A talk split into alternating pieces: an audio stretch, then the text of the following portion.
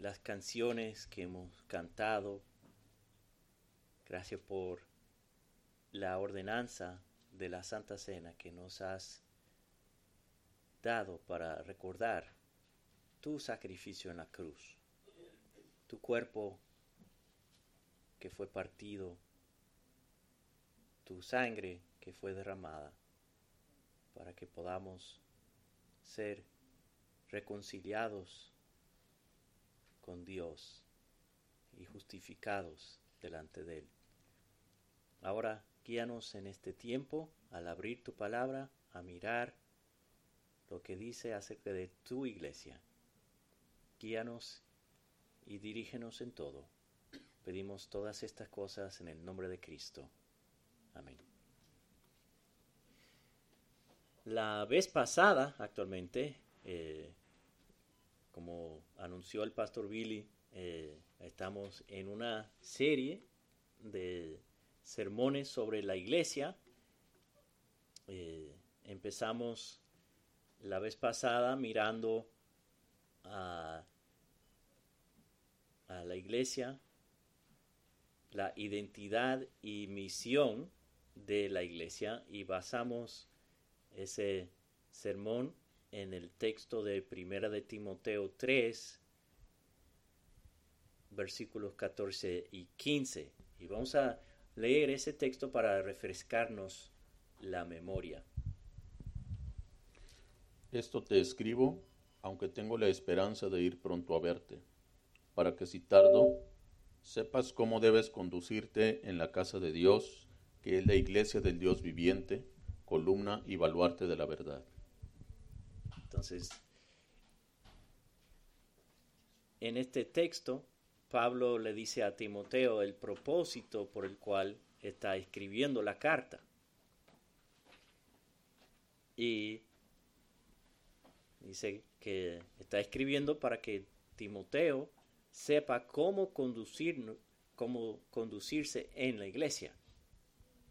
Entonces, y, y él menciona tres aspectos de la identidad de la iglesia. Y eh,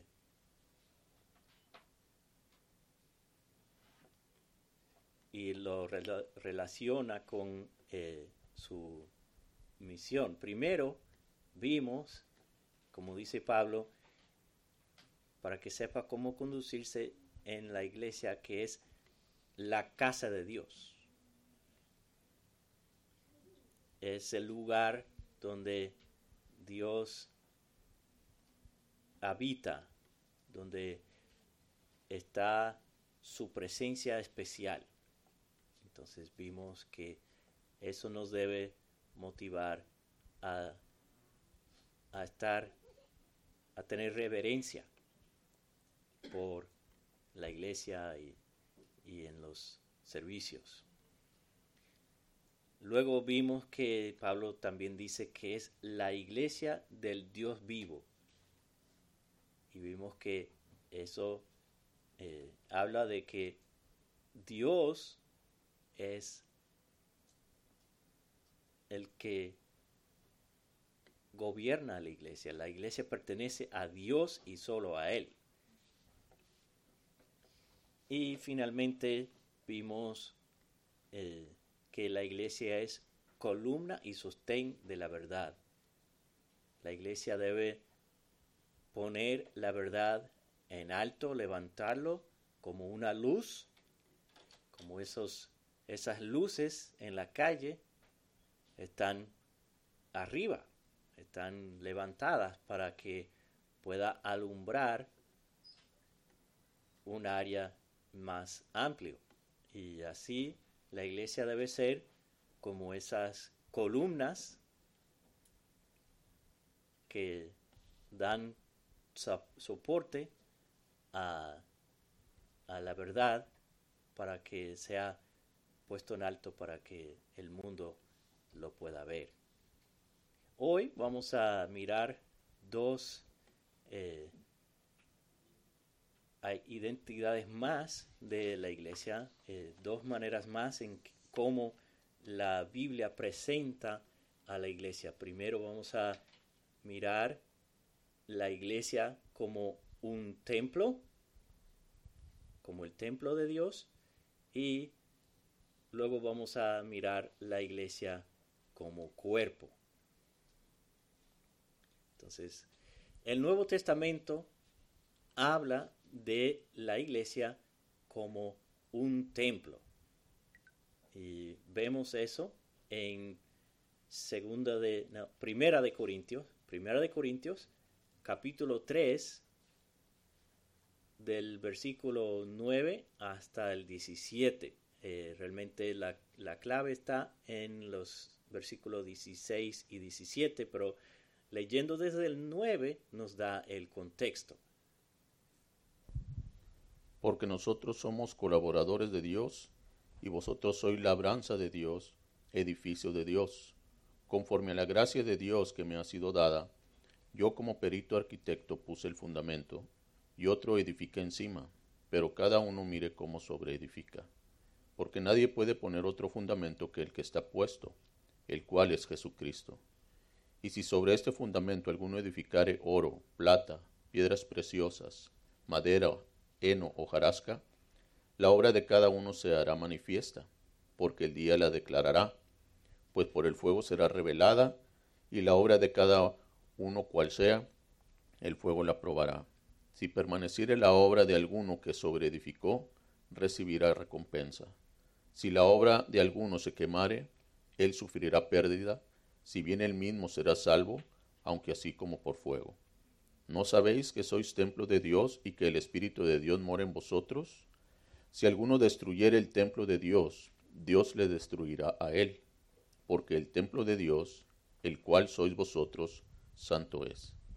Entonces, ahí Pablo está diciendo que la iglesia es el templo de Dios, el lugar de su presencia especial, el lugar donde se lleva a cabo la adoración.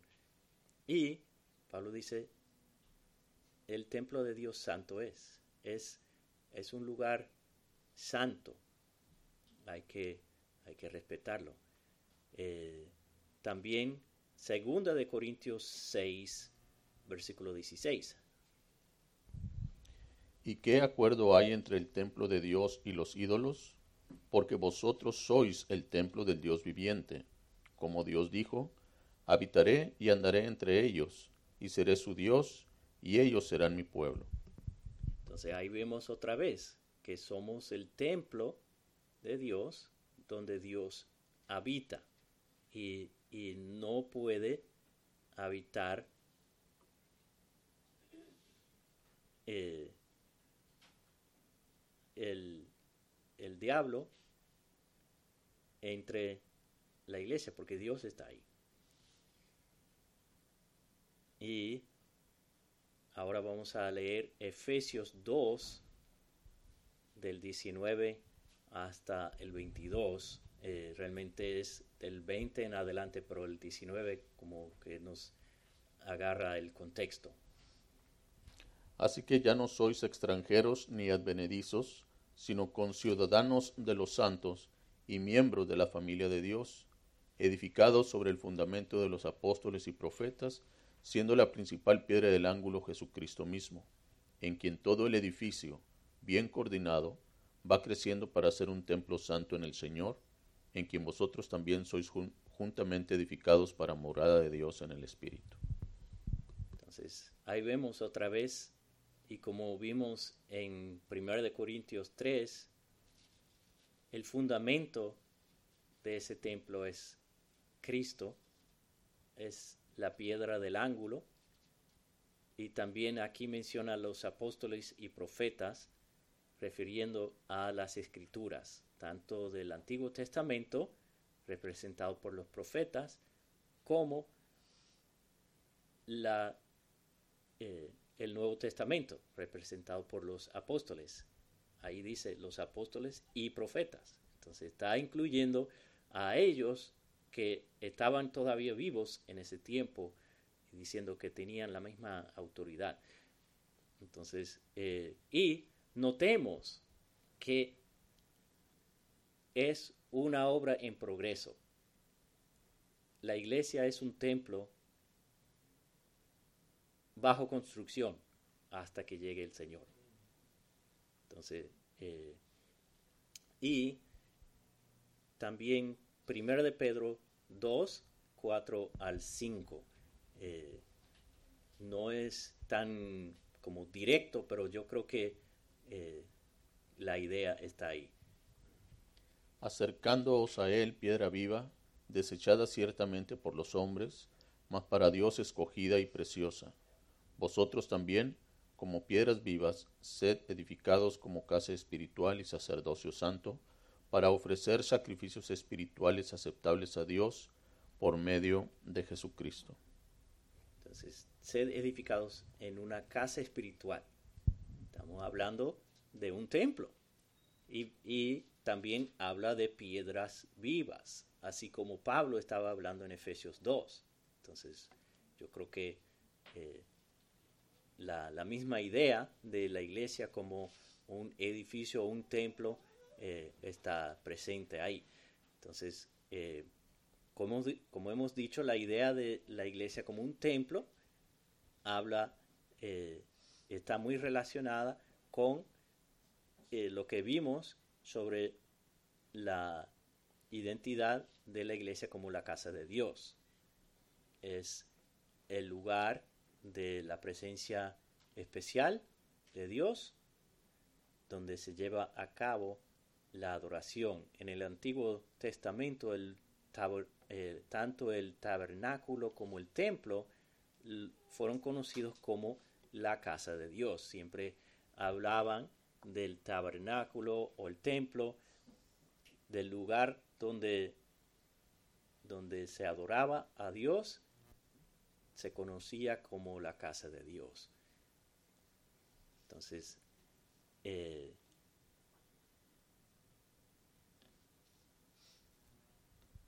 bajo el, el, antiguo pacto, la adoración fue eh, centralizada, había que ir a un solo lugar.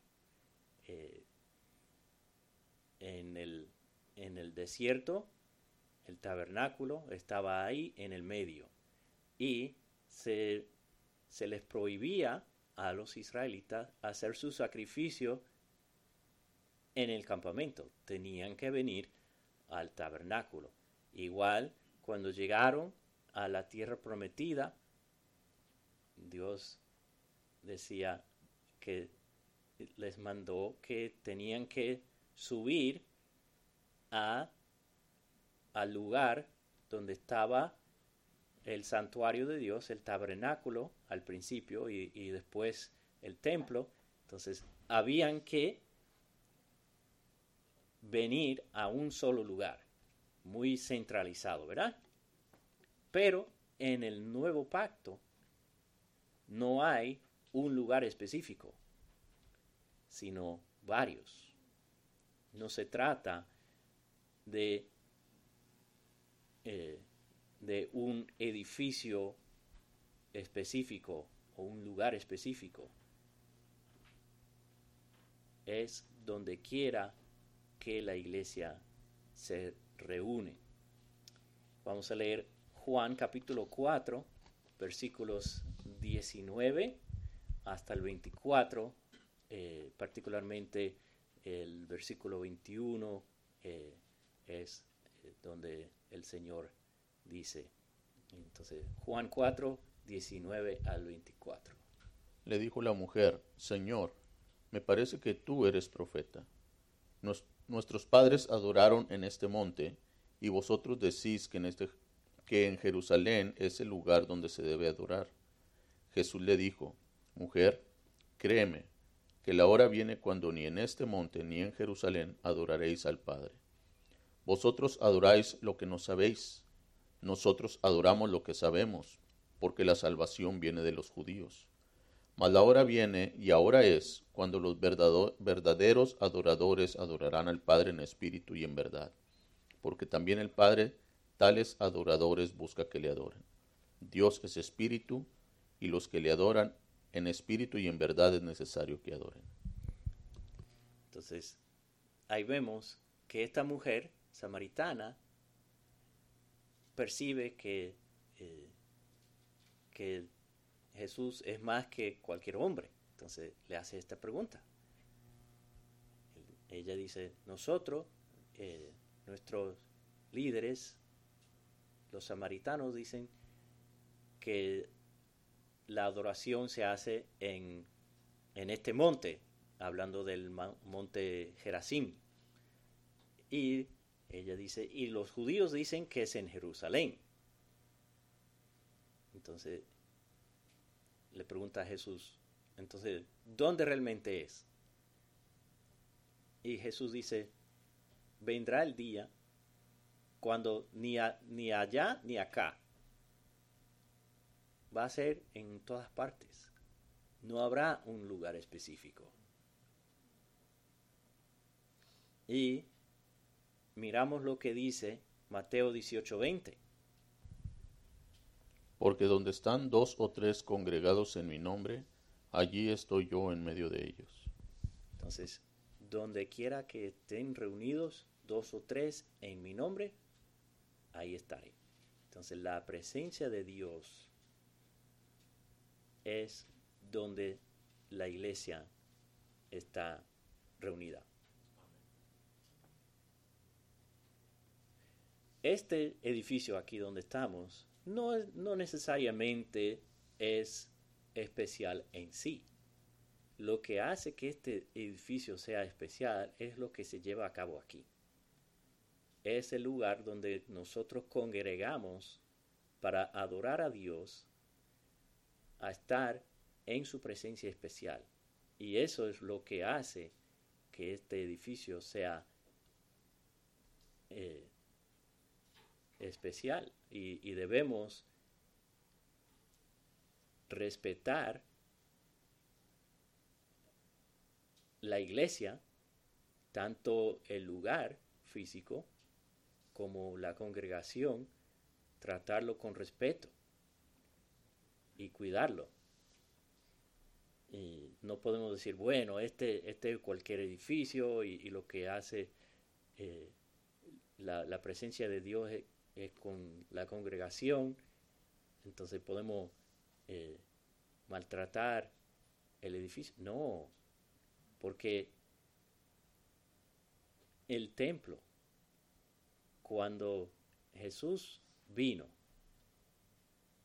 en Juan 2, llegó al templo y vio que lo estaban tratando como cualquier otro lugar no lo estaban tratando con el respeto debido. Él sacó los que estaban vendiendo y las cambistas y volcó las mesas y, y los sacó porque ellos habían perdido el sentido de lo que ese edificio representaba. Entonces, debemos tener respeto y reverencia tanto por las reuniones como por el lugar donde se reúne. Entonces, eh, y parte de, de, ese respeto para las reuniones, para la congregación, es que debemos procurar hacer todo lo posible para que podamos estar aquí y estar aquí a tiempo para adorar a nuestro Dios. Y así es como podemos mostrar nuestro amor por Dios y, por su pueblo, por su templo que es la iglesia. Otra manera en que la Biblia habla, habla sobre la iglesia es como un cuerpo.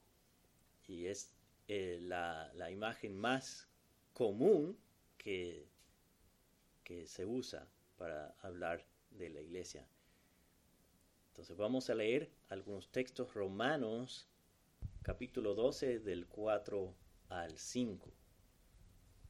Porque de la manera que en un cuerpo tenemos muchos miembros, pero no todos los miembros tienen la misma función, así nosotros, siendo muchos, somos un cuerpo en Cristo y todos miembros los unos de los otros. Entonces, Pablo está diciendo, así como en nuestro cuerpo, nuestro cuerpo físico, tenemos varios miembros, tenemos los brazos, la pierna, la cabeza, así mismo es la iglesia. Es un cuerpo donde hay muchos miembros, partes de una sola unidad. También 1 de Corintios 12, del 12 al 14. Porque así como el cuerpo es uno y tienen muchos miembros, pero todos los miembros del cuerpo, siendo muchos, son un solo cuerpo, así también Cristo. Porque por un solo espíritu fuimos todos bautizados en un cuerpo sean judíos o griegos, sean esclavos o libres, y a todos se nos dio a beber de un mismo espíritu. Y el versículo 27 del mismo capítulo. Vosotros, pues, sois el cuerpo de Cristo y miembros cada uno en particular. Entonces, dice el cuerpo, somos miembros del cuerpo. ¿De quién es el cuerpo? De Cristo. Habla de nuestra unión con Cristo y a virtud de eso, nuestra unión uno con otro. Efesios 1, 22 al 23. Y sometió todas las cosas bajo sus pies, y lo dio por cabeza sobre todas las cosas a la iglesia, la cual es su cuerpo, la plenitud de aquel que todo lo llena en todo. Ahí Pablo lo dice claro, la iglesia, que es su cuerpo, es el, cuerpo de Cristo. Y pasamos la página al capítulo 4 y vamos a leer los versículos 4 al 6 y luego bajamos al el versículo 12 hasta el 16. Un cuerpo y un espíritu, como fuisteis también llamados llamados en una misma esperanza de vuestra vocación, un Señor, una fe, un bautismo, un Dios y Padre de todos, el cual es sobre todos y por todos y en todos. Entonces ahí vemos otra vez la unidad, el cuerpo, un solo cuerpo. Y los versículos 12 al 16. A fin de perfeccionar a los santos, para la obra del ministerio, para la edificación del cuerpo de Cristo, hasta que todos lleguemos a la unidad de la fe y del conocimiento del Hijo de Dios, a un varón perfecto, a la medida de la estatura de la plenitud de Cristo, para que ya no seamos niños fluctuantes, llevados por doquiera de todo viento de doctrina, por estratagema de hombres que para engañar emplean con astucia las artimañas del error, sino que siguiendo la verdad en amor, crezcamos en todo en aquel que es la cabeza, esto es Cristo, de quien todo el cuerpo, bien concertado y unido entre sí por todas las coyunturas que se ayudan mutuamente, según la actividad propia de cada miembro, recibe su crecimiento para ir edificándose en amor. Entonces, ahí vemos otra vez que habla del cuerpo de Cristo, pero también vemos que es eh, un cuerpo que va creciendo. Es una obra en progreso. Es como, como vimos que el templo está bajo construcción, también el cuerpo está en proceso de madurar, de crecer. Colosenses 1, 18 al 24. Y Él es la cabeza del cuerpo que es la iglesia. Él que es el principio, el primogénito de entre los muertos, para que en todo tenga la preeminencia, por cuanto agradó al Padre que en él habitase toda plenitud, y por medio de él reconciliar consigo todas las cosas, así las que están en la tierra como las que están en los cielos, haciendo la paz mediante la sangre de su cruz. Y a vosotros también, que erais en otro tiempo extraños y enemigos en vuestra mente, haciendo malas obras, ahora os ha reconciliado en su cuerpo de carne por medio de la muerte para presentaros santos y sin mancha e irrepresibles delante de él, si en verdad permanecéis fundado, fundados y firmes en la fe, y sin moveros de la esperanza del Evangelio que habéis oído, el cual se predica en toda la creación que está debajo del cielo, del cual yo Pablo fui hecho ministro. Ahora me gozo en lo que padezco por vosotros, y cumplo en mi carne lo que falta de las aflicciones de Cristo por su cuerpo, que es la iglesia. Entonces ahí vemos que la iglesia es el cuerpo y Cristo la cabeza. Entonces, Cristo la cabeza, nosotros somos los miembros. ¿Qué función tiene la cabeza en el cuerpo? Nosotros sabemos que donde va la cabeza, va el cuerpo. Y el cuerpo es controlado por la cabeza. La, la cabeza le dice a la mano, toca esto, agarre eso, o no toca, está caliente, o le dice a los pies, vamos a caminar. Entonces, Cristo como cabeza es el que dirige la iglesia por su palabra. Y nosotros somos los miembros que, que llevamos a cabo las actividades. Y como hemos visto, como hemos mencionado, esta idea de, la, del cuerpo es eh, una ilustración de nuestra unidad con Cristo, nuestra unión con Cristo. Cuando Dios nos salva, nos une a Cristo. Para, de modo que cuando Cristo murió, nosotros murimos. Y así como nuestro cuerpo físico es una sola unidad, así también es la iglesia.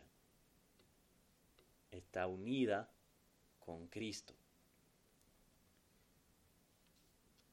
Y no tan solo somos miembros de Cristo, también somos miembros los unos de los otros. Como vimos en, Romanos 12, Pablo dice, somos miembros los unos de los otros. Y otro, en otro lugar, eh, creo que Efesios 4:25 dice lo mismo, somos miembros los unos de los otros. Entonces, pertenecemos al cuerpo y por eso eh, tenemos esa relación de ser miembros los unos de los otros. Y notemos que la Biblia, cuando habla de, de, la iglesia como cuerpo, vemos que es, no es un cadáver, es un cuerpo, es vivo, es activo. y no hay partes innecesarias en el cuerpo. Cada parte tiene una función que hacer. Y para, para, eh, para edificar eh, las demás eh, dependen de, de, esa, de esas partes. Como vemos en 1 Corintios 12, una porción un poco largo, pero creo que podemos tener un claro entendimiento leyendo 1 Corintios 12 del 15 hasta el 26. Si dijera el pie, porque no soy mano, no soy del cuerpo. ¿Por eso no será del cuerpo? Y si dijere la oreja, porque no soy ojo, no soy del cuerpo. ¿Por eso no será del cuerpo? Si todo el cuerpo fuese ojo, ¿dónde estaría el oído? Si todo fuese oído, ¿dónde estaría el olfato? Mas ahora Dios ha colocado los miembros, cada uno de ellos, en el cuerpo como Él quiso. Porque si todos fueran un solo miembro, ¿dónde estaría el cuerpo? Pero ahora son muchos los miembros, pero el cuerpo es uno solo. Ni el ojo puede decir a la mano, no te necesito, ni tampoco la cabeza a los pies. No, no tengo necesidad de vosotros. Antes bien, los miembros del cuerpo que parecen más débiles son los más necesarios. Y aquellos del cuerpo que nos parecen menos dignos, a estos vestimos más dignamente, y los que en nosotros son menos decorosos, se tratan con más decoro. Porque los que en nosotros son más decorosos no tienen necesidad, pero Dios ordenó el cuerpo, dando más abundante honor al que le faltaba, para que no haya desavenencia en el cuerpo, sino que los miembros todos se preocupen los unos por los otros. Entonces, ahí vemos, ah, hasta el 26, sí. De manera que si un miembro padece, todos los miembros se duelen con él, y si un miembro recibe honra, todos los miembros con él se gozan. Entonces, ahí vemos que cada miembro del cuerpo tiene su función, el ojo, el oído, los pies, las manos, y, y todos pertenecen al cuerpo. Y Pablo comienza diciendo, el pie no puede decir, bueno, como no soy mano, no, no, no soy parte del cuerpo. No, no es así, no funciona así. Entonces, y, Pablo dice, si, si todo el cuerpo fuera ojo, ¿dónde está el oído? Y Pablo está hablando en ese contexto de diferentes dones. Dios da dones a cada miembro de la iglesia y ellos tienen la responsabilidad de, ponerla a funcionar y, y, no podemos decir, bueno, yo tengo el don de exhortación, pero yo quisiera el don de, de profecía o, o el don de servicio pero Dios le dio el don de exhortación. Entonces, tenemos la responsabilidad de poner eh, a funcionar los dones que el Señor nos ha dado. Y vamos a leer Romanos 12 del 6 al 13 para ver qué dice Pablo acerca de eso. De manera que teniendo diferentes dones según la gracia que nos es dada, si el de profecía, úsese conforme a la medida de la fe, o si de servicio, en servir, o el que enseña en la enseñanza, el que exhorta en la exhortación, el que reparte con liberalidad, el que preside con solicitud, el que hace misericordia con alegría. El amor sea sin fingimiento aborreced lo malo, seguid lo bueno. Amaos los unos a los otros con amor fraternal. En cuanto a honra, prefiriéndoos los unos a los otros. En lo que requiere diligencia, no perezosos, fervientes en espíritu, sirviendo al Señor, gozosos en la esperanza, sufridos en la tribulación, constantes en la oración, compartiendo para las necesidades de los santos, practicando la hospitalidad. Entonces, Pablo dice, cada quien tiene un don y debe ponerlo a funcionar conforme a la, medida de fe que tiene. Entonces, debemos ponernos a funcionar, ponernos activos, porque así es como podemos descubrir cuál es nuestro don. Cada miembro de la iglesia local tiene un papel que jugar. No hay ninguno que no tenga algo que hacer. Y, damos gracias que hay muchas personas aquí que son activos, que, que están haciendo cosas. Alguien está organizando, llevando la lista de, de quién, a quién le toca traer el desayuno los domingos. Tenemos hermanos que están eh, chequeando y limpiando y también tenemos personas que están trabajando en audiovisual, que están grabando y transmitiendo los servicios y entre otras cosas, contando las ofrendas y preparando la Santa Cena, todo eso es servicio. Y, y si, si alguien quiere hacer algo o algo más, que se acerque a nosotros y dejarnos saber y podemos eh, ayudarle a, poner sus dones a funcionar.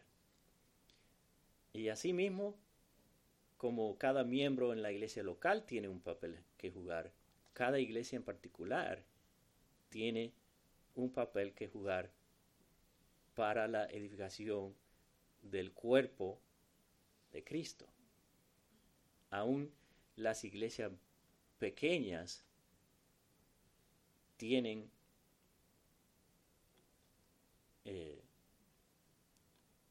tienen una función en el cuerpo universal. Una iglesia pequeña como nosotros, podemos decir, bueno, ¿qué podemos hacer para edificar el cuerpo? Podemos orar, podemos contribuir dinero, podemos participar en eh, asociaciones para, para que podamos eh, ayudar, cooperar, dando apoyo mutuo a otras iglesias o misioneros. Entonces, hay algo que, aunque seamos una iglesia pequeña, hay algo que podemos hacer y debemos estar buscando, orando, pero a la vez actuando, haciendo lo que podemos. Y quién sabe, algún día el Señor puede levantar un misionero de entre nosotros. Entonces, no porque somos una iglesia pequeña significa que seamos insignificantes, porque nosotros somos una iglesia de Dios y Él va a hacer con nosotros lo que Él quiere hacer con nosotros. Oramos. Señor, te damos gracias por tu palabra que nos muestra que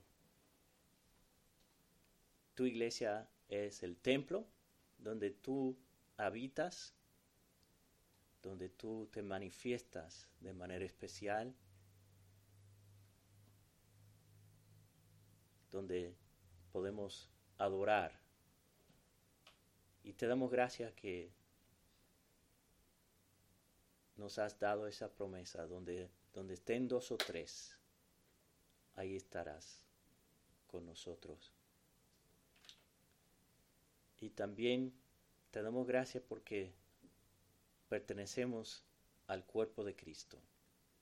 Ayúdanos a seguir la dirección de la cabeza que es Cristo y a poner nuestros dones a funcionar para la edificación del cuerpo, tanto como individuales aquí en la iglesia local como iglesia sirviendo y ayudando para la edificación del cuerpo en general. Guíanos y dirígenos en todo. Te lo pedimos en el nombre de nuestra cabeza, que es Cristo.